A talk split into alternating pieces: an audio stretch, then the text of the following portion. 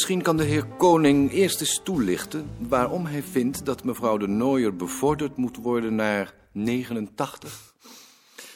Ik herinner me dat ik 35 jaar geleden precies op deze plek, maar 30 meter lager, salamanders heb gevangen en tegen de Loosduiners heb gevochten. U hebt hier gewoond. Ja, daar ongeveer.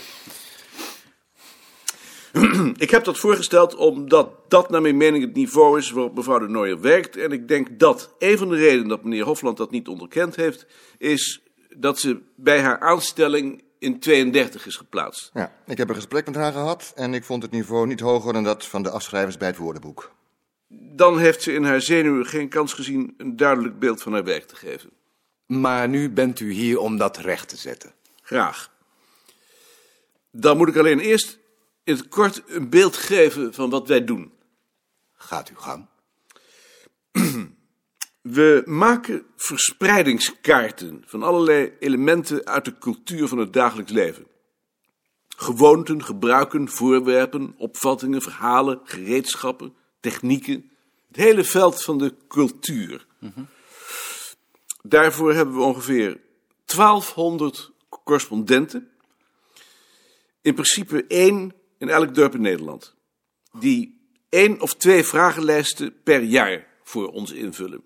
Op het ogenblik hebben we 41 van zulke lijsten met ruim een miljoen gegevens. Van die gegevens worden kaarten getekend. Om die kaarten te verklaren nemen we interviews af. Lezen we kranten, tijdschriften, boeken. Verzamelen we handschriften en doen we archiefonderzoek. Al deze gegevens worden ondergebracht in een trefwoordencatalogus, die op het ogenblik zo'n 750.000 fiches bevat, verdeeld over 80.000 trefwoorden. Wie bij ons komt werken, heeft drie tot vier jaar nodig om zich die trefwoorden eigen te maken en de weg te leren in de verschillende technieken en systemen. Daarom begin ik dan ook met schaal 32.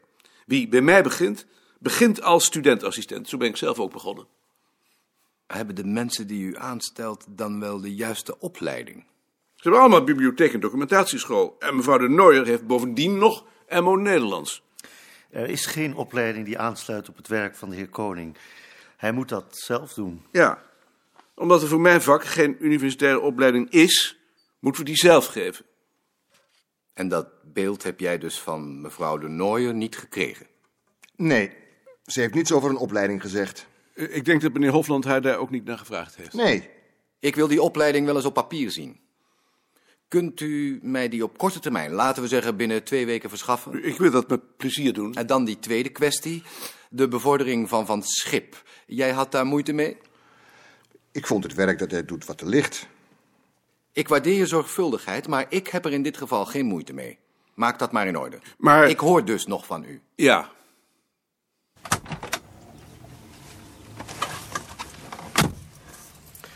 Een mooi succes. Meer dan waar ik op gerekend had.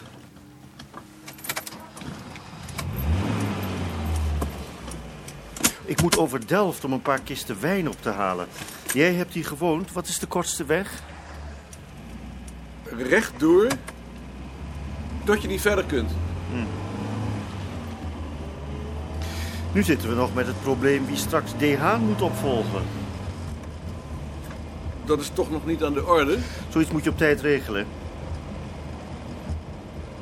De fluiter? De fluiter gaat naar de universiteit.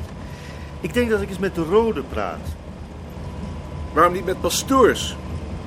Die was er eerder. De Rode heeft meer poids. En nu?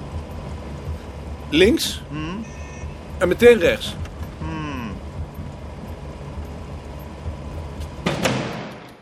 En?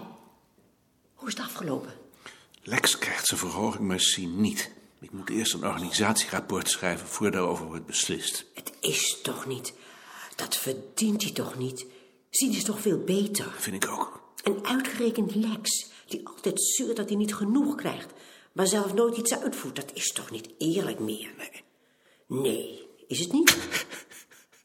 En wat doe je nou? Dat neem je toch zeker niet? Ik begin met dat rapport te schrijven. Maar je moet het niet nemen hoor. Ik zal wel zien.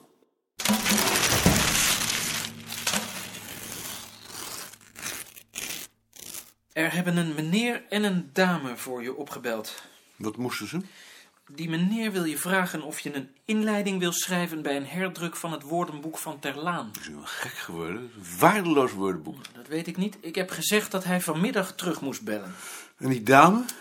Die wil inlichtingen voor een scriptie die ze schrijft over het kinderspel. Had jij die niet kunnen geven? Ja, Ze vroeg naar het hoofd van de afdeling. Hoe was het? Belazerd. Ik moet een rapport schrijven over de manier waarop bij ons het werk georganiseerd is. Ja. Maar ik zal het eerst aan Sien vertellen. En? Het departement wil een rapport hebben waaruit blijkt waarom het drie tot vier jaar duurt voor iemand die hier komt werken is ingewerkt. Maar dat is toch zo?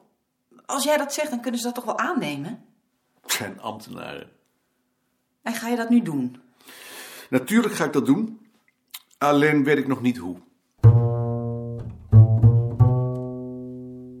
Ad en ik hebben ons de afgelopen dagen bezig gehouden met dat rapport. En dit is het resultaat.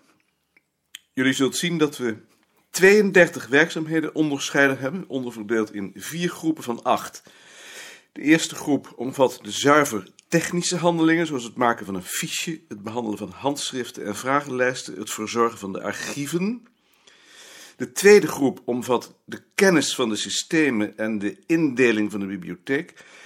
De derde groep concentreert zich op de trefwoordencatalogus en het geven van trefwoorden. En de vierde draait om het analyseren van de literatuur, het archiefonderzoek en het geven van inlichtingen.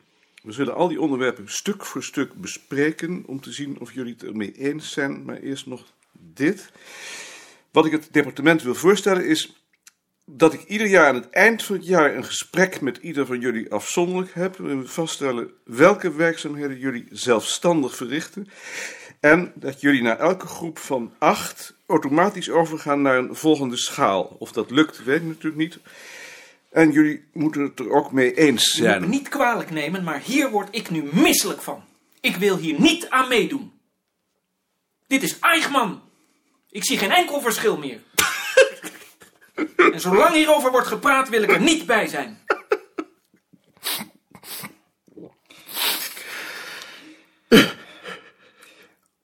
Hoe had jij dan aan dat verzoek willen voldoen, Bart? Dat weet ik niet en daar wil ik me ook niet mee bezighouden, want daarvoor ben ik niet verantwoordelijk, maar niet zo. Goed. Dan moet het zonder Bart.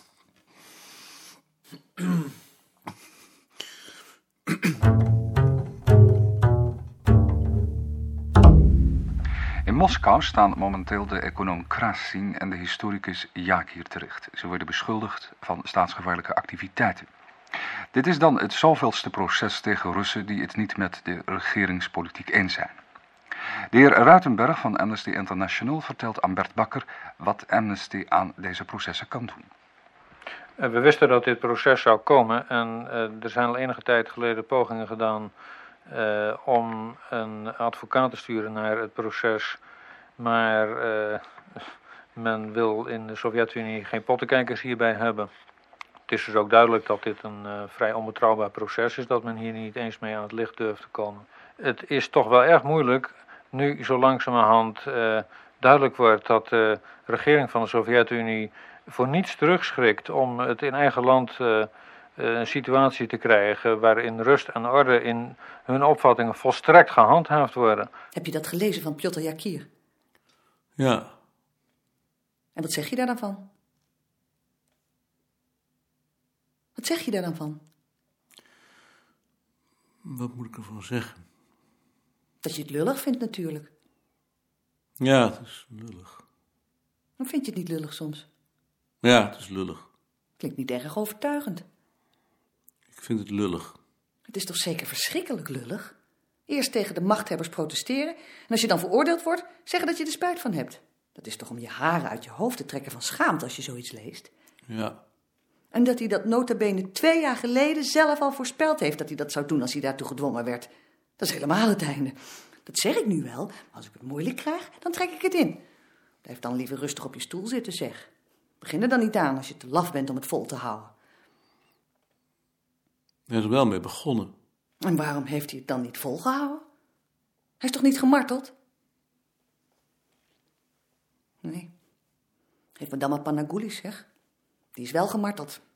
Toen hij de gevangenis uitkwam, was het eerste wat hij zei dat hij het weer zou doen. Dat is een held. Ja, dat is een held. Waarom zeg je dat dan niet meteen?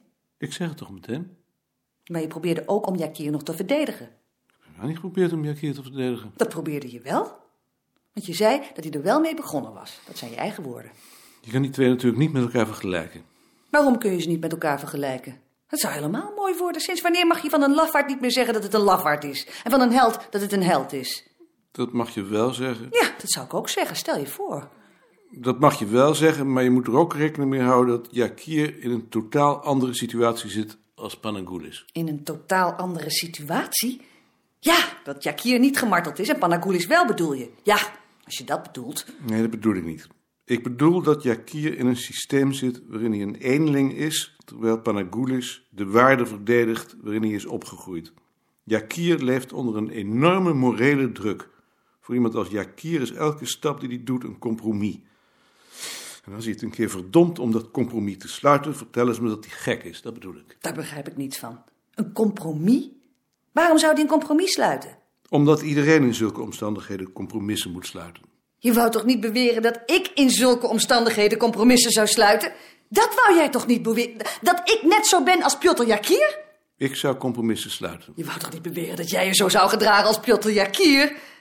Dat de kans bestaat dat ik me zo zou gedragen. Hoe kom je erbij? Wat is dat voor rot manier om jezelf in de grond te trappen? En wat denk je dat je op zo'n bureau doet? Wat denk je hoe je daar moet gedragen? Dan sluit je toch ook iedere dag compromissen? Dan pas je toch ook aan aan het systeem dat, dat, je, dat je verwerkt? Sluit jij iedere dag compromissen? Omdat je moet. Omdat je niet bij alles kunt zeggen dat je het verdomt. Ga dan gauw mijn huis uit alsjeblieft. Compromissen sluiten. Wat doe jij hier dan nog? Hoep al op en kom niet terug. Dieren doodrijden, hè?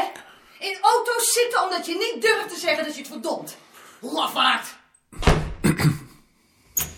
En waarom ga je dan niet uit zo'n commissie? Waarom zeg je niet bast met je interviews? Ik verdom het om in jullie auto's te zitten. Waarom zeg je dat niet?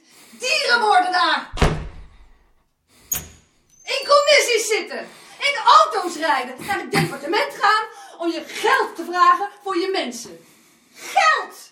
Nog meer mensen. Geld, geld, geld. Wat is er eigenlijk van je over? Als ze dat twintig jaar geleden voorspeld hadden, dan had je je toch zeker rot gelachen? Rot had je je gelachen.